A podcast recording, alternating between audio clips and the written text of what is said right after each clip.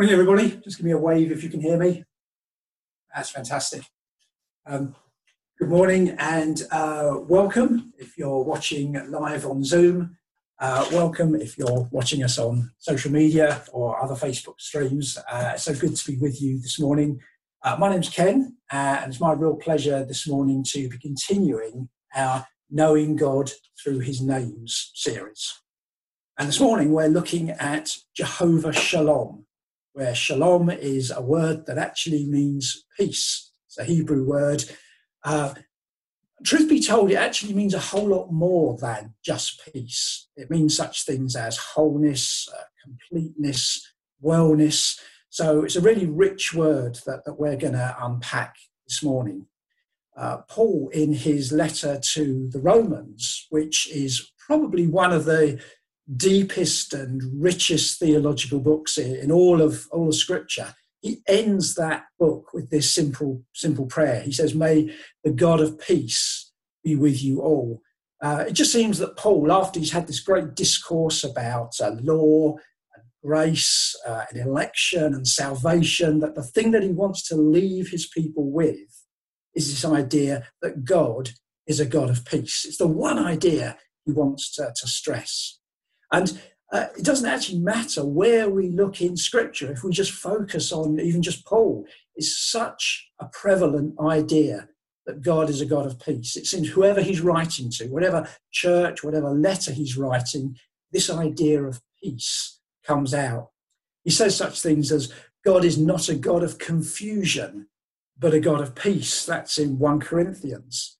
He says, May the God of love and peace be with you all. That's uh, 2 Corinthians.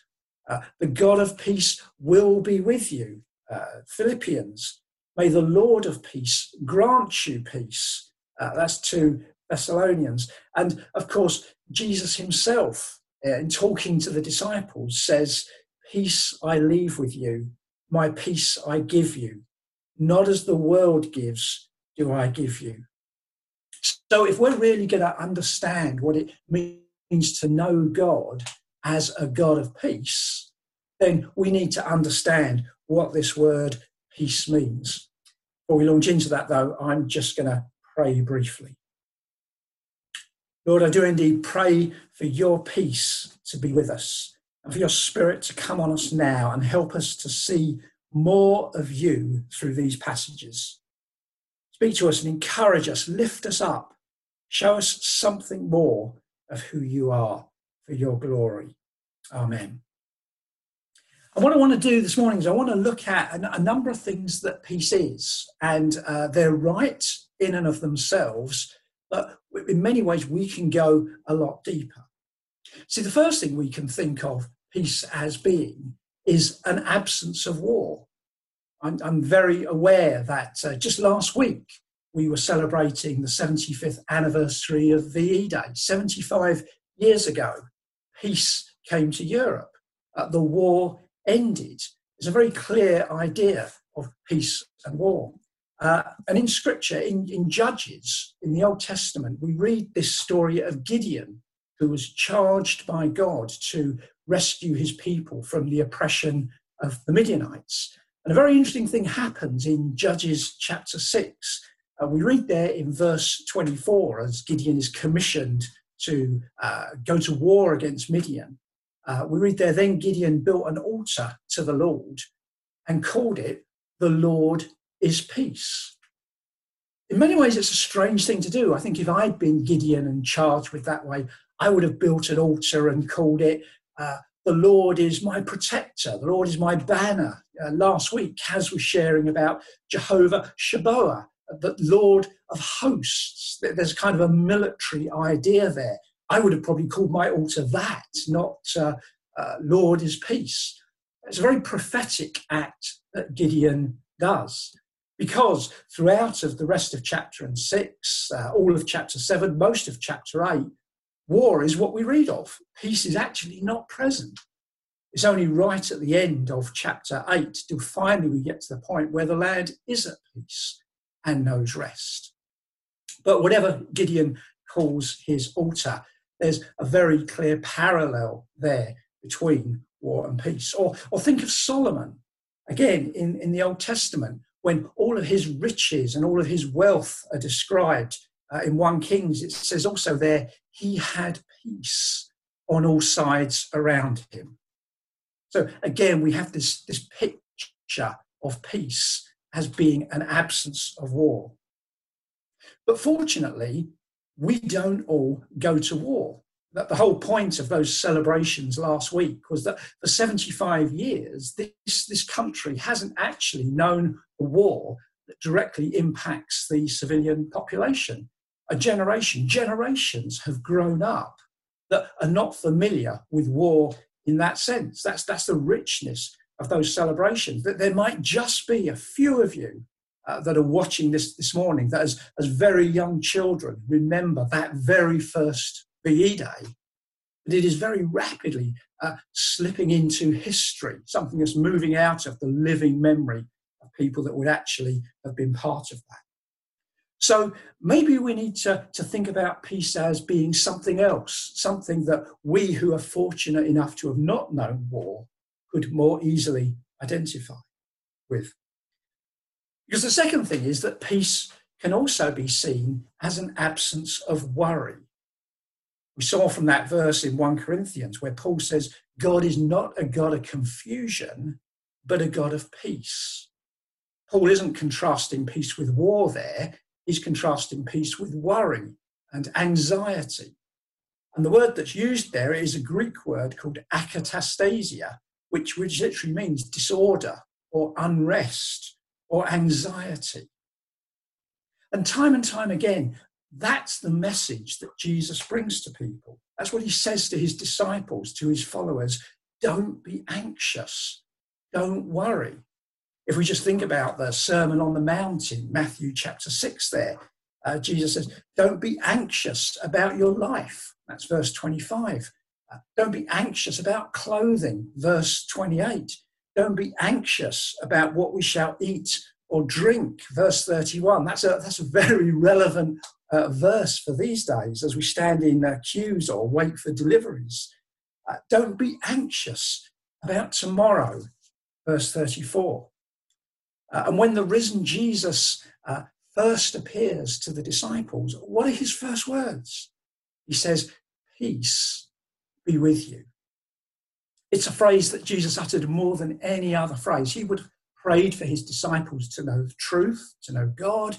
He would have prayed great commissioning prayers to, to, to send them on their way to spread the gospel. But time and time again, above all else, Jesus prays that his disciples would know peace.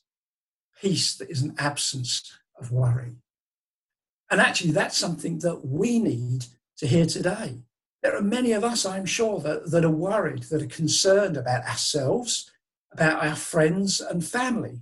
We need to hear these words of Jesus, who says, Do not worry, as, as we wrestle with the impact and the effects of this coronavirus pandemic very important that we know God as a God of peace. And this morning, if you're somebody who's concerned or worried about the future, then as a church, as individuals, we want to pray with you. We want to support you. We want you to get in contact with us so that we can help you in these times. But I want to pause here because, yes, peace is the absence or the opposite of war. And yes, peace is the absence or the opposite of worry. But if all if that's all that we see peace as, then I still don't think we've got a full answer. Because what we're doing there is we're just seeing peace as the absence of something. We're seeing peace as just being the opposite of anything that's kind of detrimental or hurtful to us, rather than peace being something absolute and tangible and, and understandable in and of itself. So we still need to dig uh, a little bit deeper it's important to remember this word shalom, which has these very rich meanings. So we can go a little bit deeper, I think, in understanding this true peace that Jesus wants us to have. But there's one more thing before we move on that, that, that peace can be, which again, in and of itself is right, but which we can develop a little further. Because the third way that we could see peace is, is firstly, it's an absence of war. Secondly, it's an absence of worry. But thirdly, we can see peace as an absence of work. I wonder if you can think back to uh, some of the conversations that you had before lockdown. It might seem like another lifetime ago, but on a Monday morning when you were talking with friends or colleagues or family, uh, and very often the question that was asked on a Monday morning would be, How was your weekend? And what was the answer that we would very often give? You normally say, Oh, well, it was very peaceful. I had a peaceful weekend. That doesn't mean to say that we didn't go off to war that weekend, uh, but we were saying that, that it was restful. Uh, and even in this time of lockdown and social isolation, it's actually important to rest, to pause. Um, we read in Genesis that when God created the universe, he rested. On the seventh day, God finished his work that he had done and he rested. You see, it's interesting, that verse can often give the impression that, that frankly, God has been resting ever since. Uh, he did this wonderful act of creation, and now he's just sitting back with his feet up, watching the world go by. And again, if you've been in conversation with people, many people might well be asking you, us, where's God at this time? How, how does God figure in this great sort of coronavirus story that, that's unfolding? Is God just not bothered? Is God not active? Well, the verse in Colossians, again from Paul, helps us to understand that God hasn't stopped being active. It says, therefore, by him all things were created, that's creation, but in him all things hold together. God, by his very nature, is active, holding this universe together. God is intimately involved. He's an active God. You see, one of the things that I think we are all learning, and, and it's great this period that we're in in many ways because we can learn so much from it. We're learning that a period of inactivity doesn't always bring peace. In fact, a period of, of, inactivity can actually make us even more fretful, even more worried than activity itself. So there's something more to peace here. So, so God is this great God of activity. He is intimately involved in our lives. He, he created this entire universe. That's an enormous bit of activity.